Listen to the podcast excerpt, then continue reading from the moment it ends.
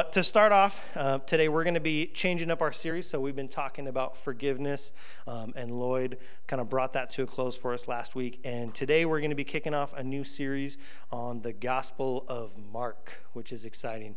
Um, we're going to go through the whole thing, and I'm very, very, very pumped about that. And I'm honored that I get to uh, that I get to start us off. Um, so, I'm going to pray, and then uh, we're going to jump right in. So, God, thank you for the chance to be here um, the chance to be here as a family, as a church, um, that we get to hear your word, that we get to experience life, and that we're not doing that alone, Lord, that your Holy Spirit is here, that it is in us. And we pray, God, that as we go through um, these passages today, as we begin to hear about your Son and how he came into the world and what he did and what he said, Lord, that we would hear your word that we would know that your word is good, that it is true, and that it is life changing, God. I thank you that we get to be here, that we get to hear it, and I pray that our hearts would be encouraged towards Christ. We pray this in his name. Amen. So we're going to jump right in. Um, and uh, um, Lloyd did something last week that I loved, and so we're going to do it. So if we could stand for the reading of God's word, um, and we're going to be starting right off in Mark uh, chapter 1, verse 1. The beginning of the good news about Jesus, the Messiah, the Son of God, as it is written in Isaiah the prophet I will send my messenger ahead of you who will prepare your way. A voice of one calling in the wilderness Prepare the way for the Lord, make straight paths for him. And so John the Baptist appeared in the wilderness, preaching a baptism of repentance for the forgiveness of sins.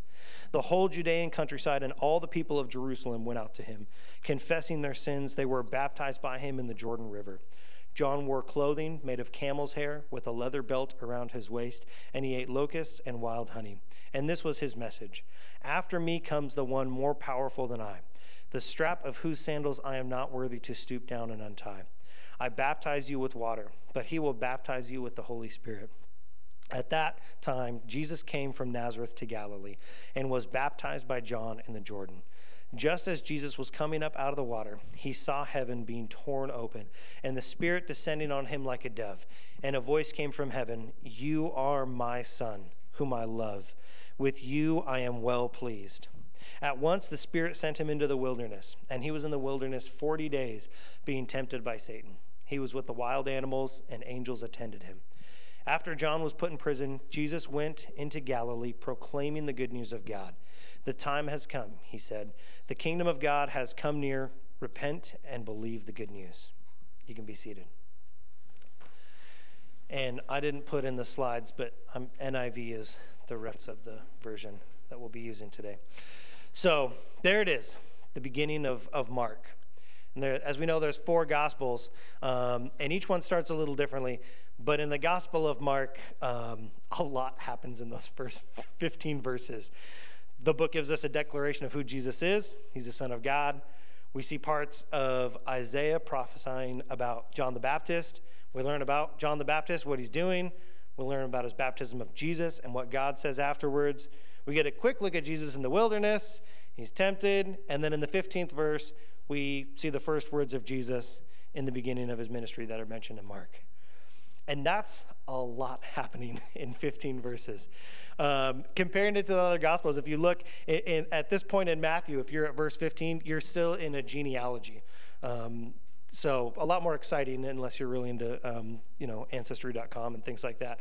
Um, in Luke, it's still in that conversation between Zechariah and the angel talking about his son John the Baptist. And in the Gospel of John, it's wrapping up the theological description of the Word who became flesh.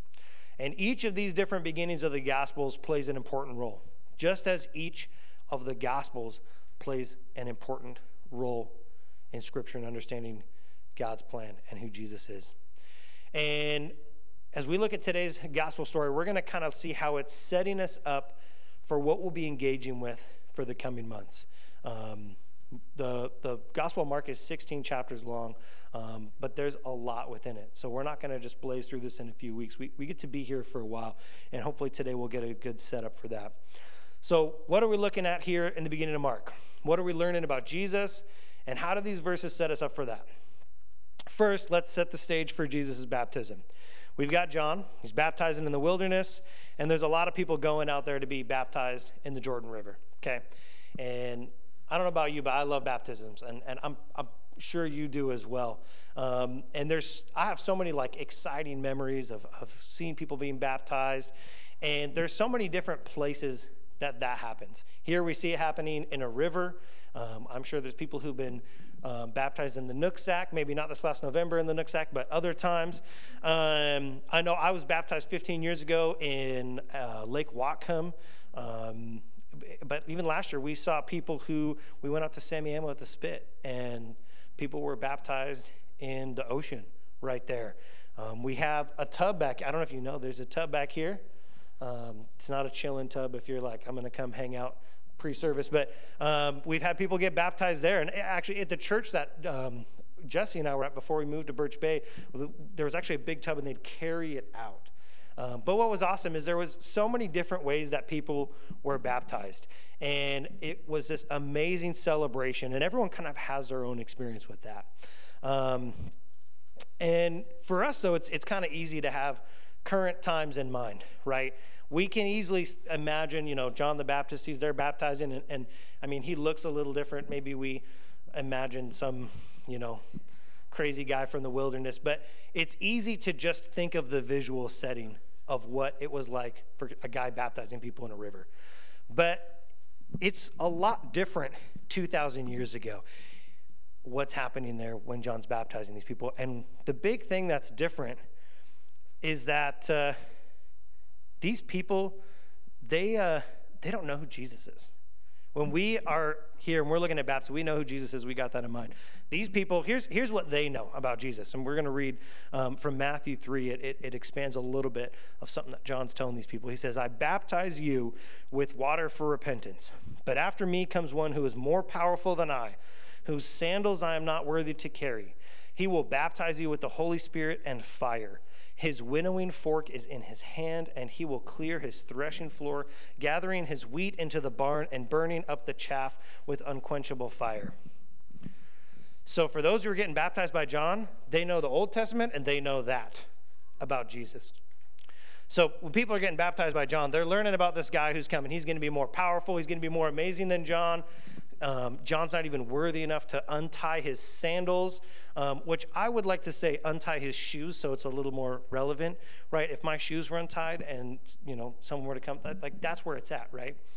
And, uh, and I mean, this guy's going to show up, and side note, he's not going to baptize with water. He's going to baptize with the Holy Spirit and fire, which I, if I was there, I'd be like, like not in the river, like he's going to like straight up burn me alive. I don't know. They don't know. So when I'm reading this passage, I, want to try to think what must it have been like for those who were there the day Jesus showed up and was baptized. And it probably wasn't different than much other days when John was baptizing people. Uh, and I don't know, maybe people waited in line to get baptized by John. Maybe they just kind of stood by the riverbank. We don't know, but but I'm just going to kind of wonder, you know, maybe what would it be like? We know there's lots of people going into the water, right? We know they're confessing their sins. And we know that they're being baptized. So imagine we're being there, and I'm, I'm just going to pretend I'm there now. I'm going to get baptized, and Jesus shows up. And imagine like waiting at the river, and you're like about to confess all your sins. You're about to go down there, like, oh, this is what I've done. John's about to baptize me. And then all of a sudden you hear John, he's like, Look, the Lamb of God who takes away the sin of the world. This is the one I meant when I said, A man who comes after me has surpassed me because he was before me. Now, if I'm there, I don't know, I'm probably like, He's here. Like that guy that John's been talking about. And like, first of all, you know, he's more powerful than John. So I don't know if he's like gonna like Hulk Hogan of believers. He's gonna show up. Um, but he's also like so amazing that John's not even worthy enough to untie his shoes. So I, maybe he's like, you know, he's Hulk Hogan combined with like Prince Harry, like maybe like a Tom Brady type guy, right? I don't know what he's going to be like, but he sounds pretty amazing. He sounds, you know, intense. And then, hold up, I'm about to get baptized. What if he starts baptizing people? What if he's like super perfect and I got to confess my sins in front of him? What if he actually baptizes with fire? like, I don't know. It's crazy. So I, let's just, you know, pretend I'm standing there and I turn around and I see that guy. I'm going to be surprised because he is the most normal looking dude ever. My thought might have been like many in the New Testament who are like, wait, that's just that's just a guy from Nazareth.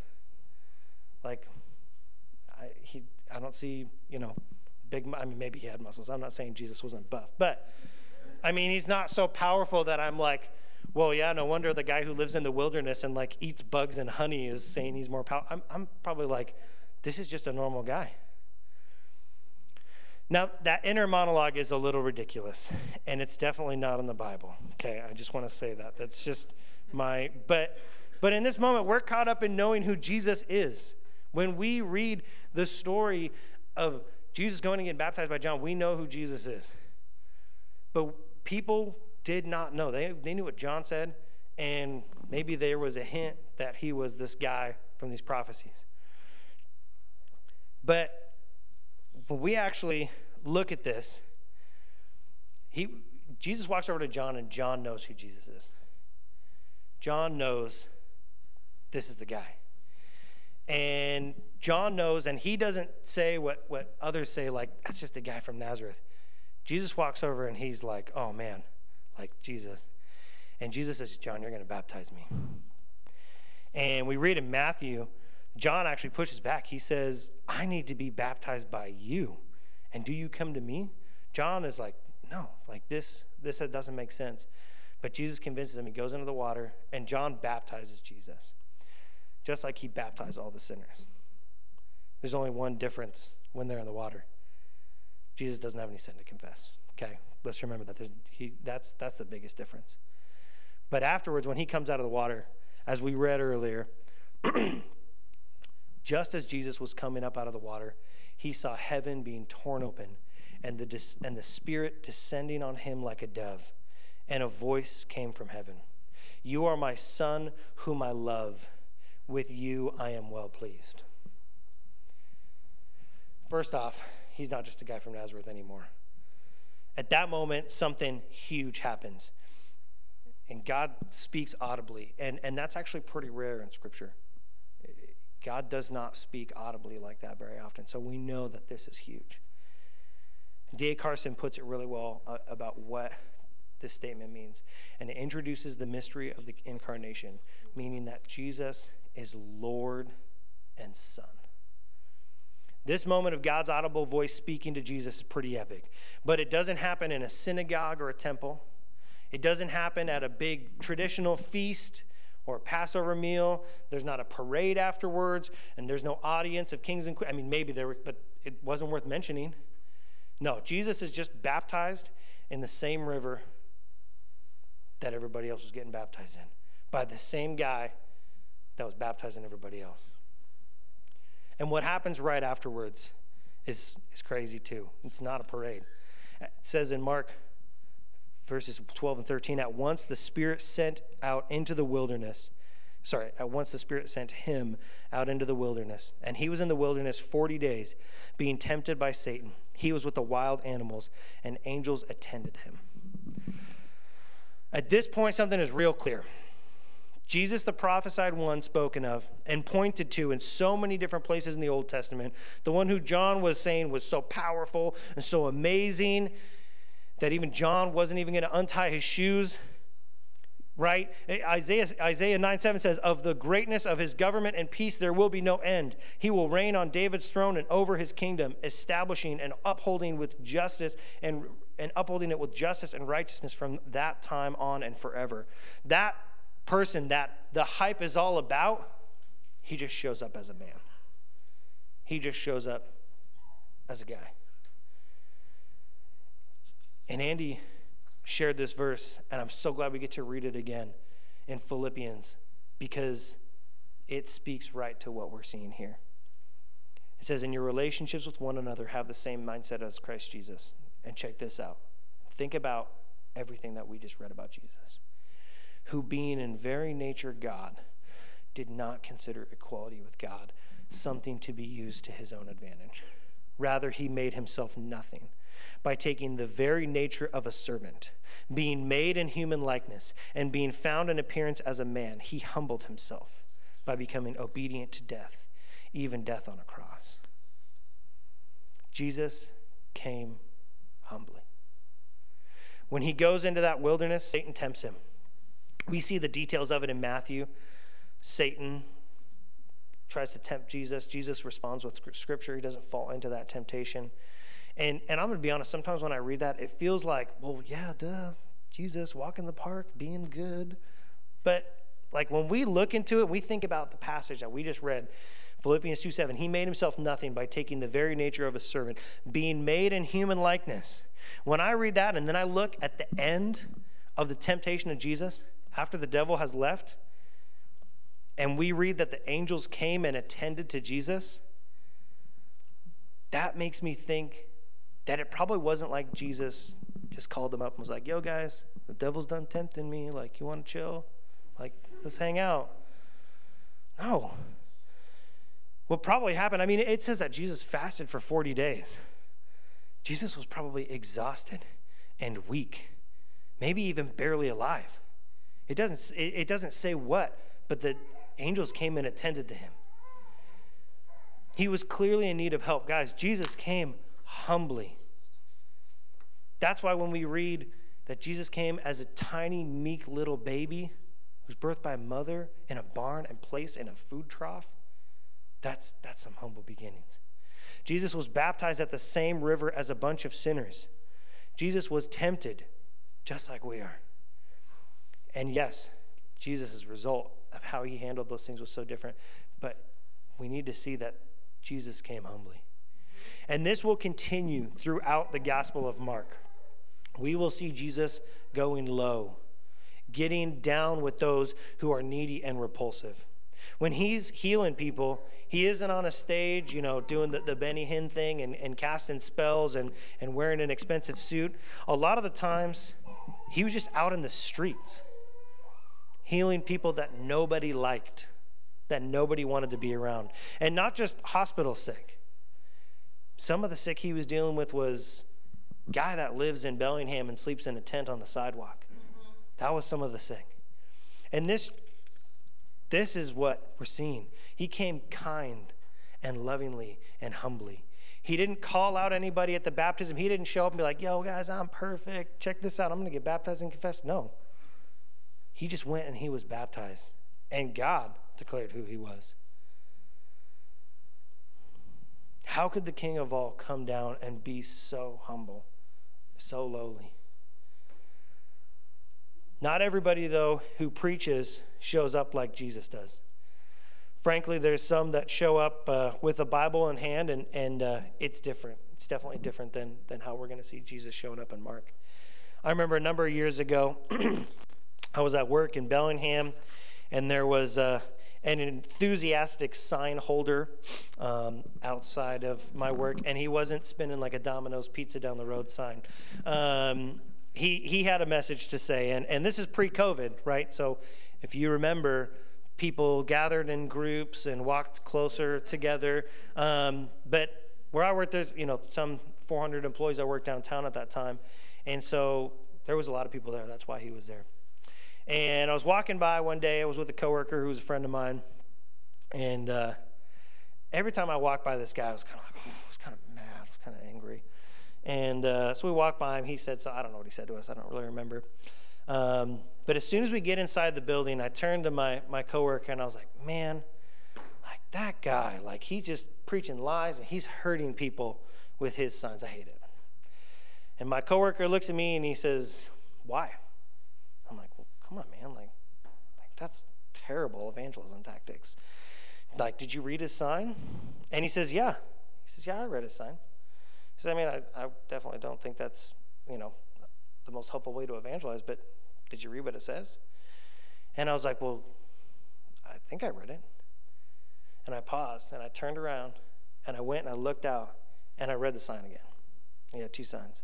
And the first one said thieves, drunks, adulterers, murderers, idolaters, liars. He was just listed.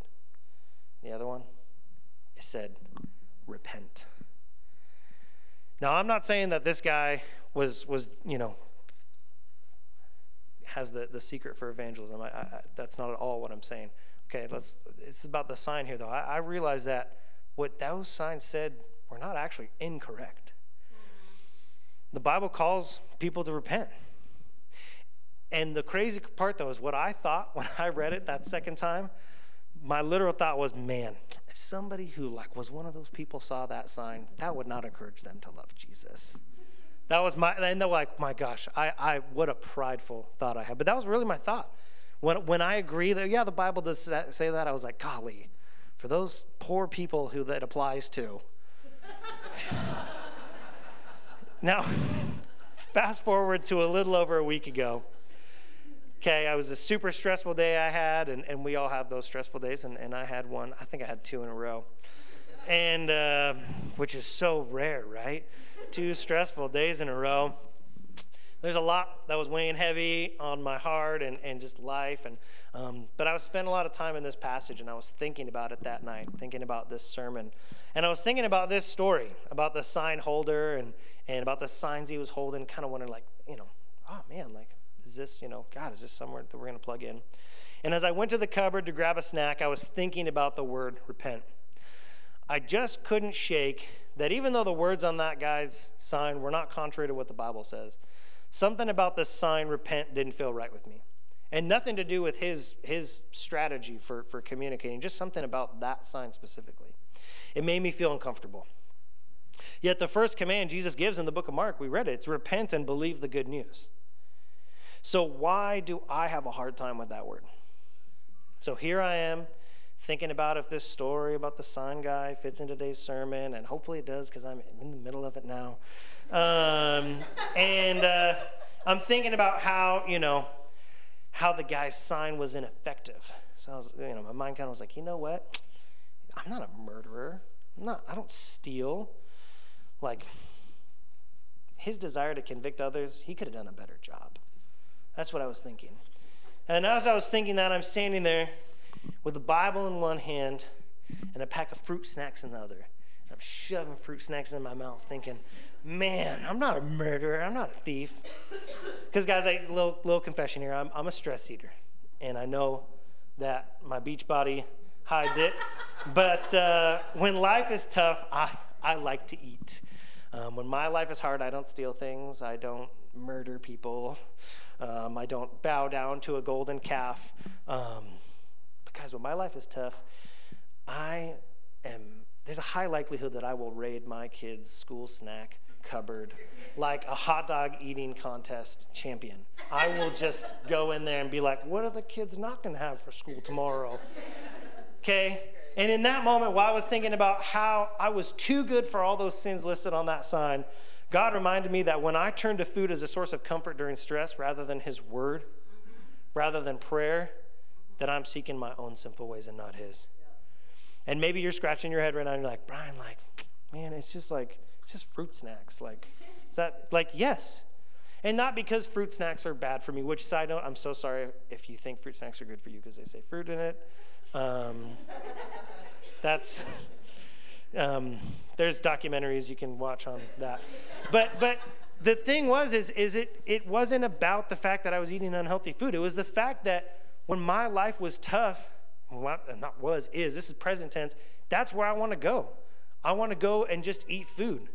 When I should be on my knees in my room praying and saying, God, I cannot handle today. God, I don't know what to do here. Lord, let me read your word because I just don't know. I would so much rather just be shoving whatever snack I can find in my mouth. And all of a sudden in my mind, when I realized, I mean, I literally real, I like, I had fruit snacks in hand, and I was like, and my heart all of a sudden was so convicted. And the sign that I was thinking about, the sign that I was like, man, that guy's just bad at telling people about Jesus, it started to change. It didn't say murderers, it didn't say repent thieves anymore. It started to say repent stress eaters. Repent, angry parents. Repent those who are gossips or who entertain inappropriate sexual thoughts in their mind. Repent, lazy workers, selfish spouses, social media addicts, liars, those who are greedy, those who worship their jobs. Repent, repent, repent. Guys, I realized I hated that sign because that sign revealed my sin. That word repent, if I take it seriously, it reveals sin. And not some don't eat fruit snacks because it's bad for you type of sin. No, it's the don't seek worldly pleasure. Don't put things before God. Seek Him when times are hard. And I don't know about you, but when I take the word repent seriously, I see the darkest parts of me. And not just what I've done, but why I've done things or why I do things and what that means about me. What that means about my ability to, or really my complete lack thereof, of ever being able to be good enough for Jesus. And that's tough, guys. I'm not good enough for Jesus. The truth is, none of us are. And that sign with all the sinners listed on it that I thought wasn't for me, it was totally for me. He just didn't do a good job of writing out sins that I could immediately connect to. No wonder we don't like seeing the word repent on a sign because we know there's another sign next to it with a long list of things we've done. Now, I know I just got really heavy there, but bear with me, okay?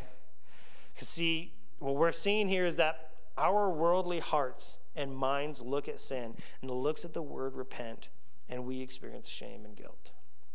Without Jesus, that word repent, it would make sense we feel those things. The need for repentance is just damning evidence that there's no hope in our abilities. Satan wants you to think it's better to hide your sin under the bed or in the closet or whatever. He, he loves it when you see that sign and you're like, ah, you know, I don't do those things. I got nothing. He wants you to think that pretending it's not there is the best way to look like a good person. He also wants us to think that as believers, we need to perform and be perfect and convince everyone nothing bad is there. He just wants us to be like, shh, about that sin. Friends, Jesus tells us something completely different. Let's return to the words of Jesus here in Mark. Okay, let's go to verse 15. The time has come, he said. The kingdom of God has come near. Repent and believe the good news. There's a lot more there than just the word repent. And that's the biggest difference already between that guy holding the sign in this passage. Because he didn't have those other words. The kingdom of God has come near. Repent and believe the good news. First, this statement tells us, it tells us a couple things. We're going to go through this, okay? Because this, we need, when we hear the word repent, we need to have the Bible be speaking, not our hearts, okay? First, this statement tells us that there is a God. Amen. Praise God. There is a God. God is real. He's the ruler of this universe. He has created all things for his glory, what is seen, what is unseen. And his kingdom in heaven is good and perfect. And it is our true home, and he will return to claim what is his. Okay. Second thing, the command repent, it does acknowledge something. Guys, it acknowledges that sin is real. And that sin means that we've been separated from God. We are born sinners, and because of our sin, we have earned the penalty of death, and we can do, we can do nothing to change that good news. The good news. The good news tells us to believe. It says, believe the good news. Guys, this is the part that Satan wants you to forget. Satan wants us to, to disconnect Scripture. It's so easy sometimes when reading the Bible to kind of hone in on one thing. Satan loves it when we just kind of take a word out and we take it out of context. We need to bring this word repent off that sign and we need to put it back in this passage. Okay? Because it says, Repent and believe the good news. The good news that the kingdom of God has come near. That God sent his son into the world to become a man. That man is Jesus, and he came to die in our place to pay the penalty for our sin. Guys, when Jesus says repent, he doesn't say repent because, man, whew, you stink. No, he says repent. I died and I paid the penalty. Jesus died on the cross and he paid off our debt. But what's more, that he rose from the grave and he conquered death and ascended to heaven. And he's there right now preparing it for us. Guys, that is where hope is. When it says repent, it says and believe good news. Believe it, hope. There is hope.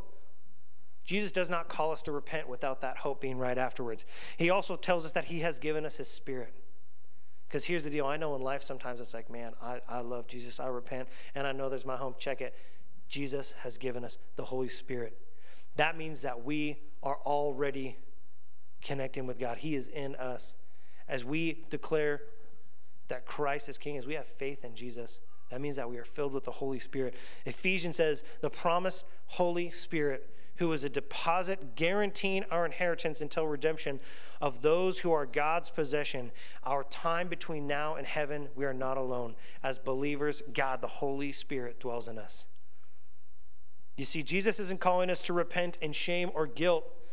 Titus puts it well, and it says, At one time, we too were foolish and disobedient, deceived and enslaved by all kinds of passions and pleasures. We lived in malice and envy, being hated and hating one another.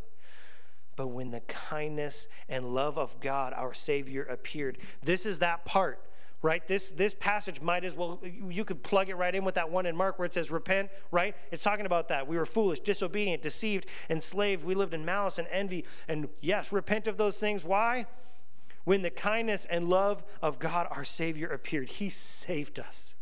Not because of righteous things we had done, not because when you repented, the Lord was like, well, nice turning away from sin. You did a great job there, 10 points. No, because of His mercy. He saved us through the washing of rebirth and renewal by the Holy Spirit, whom He poured out on us generously through Jesus Christ our Savior so that having been, been justified by his grace, we might become heirs, having the hope of eternal life. That does not, that's not damnation. Guys, that is hope of eternal life. That is a new life. When Jesus calls us to repent, he is saying, Repent and believe, because as those who have faith in Jesus, we are heirs of his kingdom. He's calling us to live as he has made us we are filled with the Holy Spirit. We have hope in eternal life. Of course, God's going to call us to turn away from those things because He's like, that's not who you are anymore. We are who He's made us. We are justified. I didn't put this passage in here, but, but in, uh, in Acts, I think it's Peter says that we are washed clean, our sin is erased. Michael Horton puts it well. He says, by itself, repentance is merely the experience of damnation until one looks by faith to Jesus Christ. So, what do we see here? What's the Gospel of Mark teaching us? What are we going to see throughout this 16 chapters? We will see a king who stepped down from his throne and humbly became a man that he would be called the Son of God and walk this earth in human flesh, a humble servant to others, that he would have a humility that we are called to exemplify. We will see many times just how seriously Jesus takes our separation from God, our sin, and we'll see that he calls us to also take seriously that sin by repenting of it. And we will see and hear from him the good news that he takes our sin our separation from God so seriously. You think He's telling us to take it seriously with repentance? Guys, He took it so seriously that He went to the cross and He died. He died so that when you take it seriously, you don't have to do a good job at it. He took it so seriously that He died on the cross and He rose again. He paid our debts so that if we believe in Him, by His power alone will we be saved and spend eternity with Him, starting here on earth we're filled with the Holy Spirit and continuing into heaven. So let's pray, guys. Let's finish up here. And as we worship, remember that. God, we thank you, and I'm going to invite the band up. God, we thank you for your word, Lord. We thank you that when we feel like things don't make sense about you, when we get a word wrong or a message wrong, that your word is there to explain and to help us understand. God, that you sent your son and that we get to hear about it for the coming weeks, that we get to live in that, and that he came humbly, Lord. God, that when we feel low, that we can look to Scripture and see the people that Jesus knelt down next to, that Jesus washed the feet of his disciples, that he went and he put his hands on lepers, and that we can know that he comes down to where we are. God, there's so much joy in the gospel.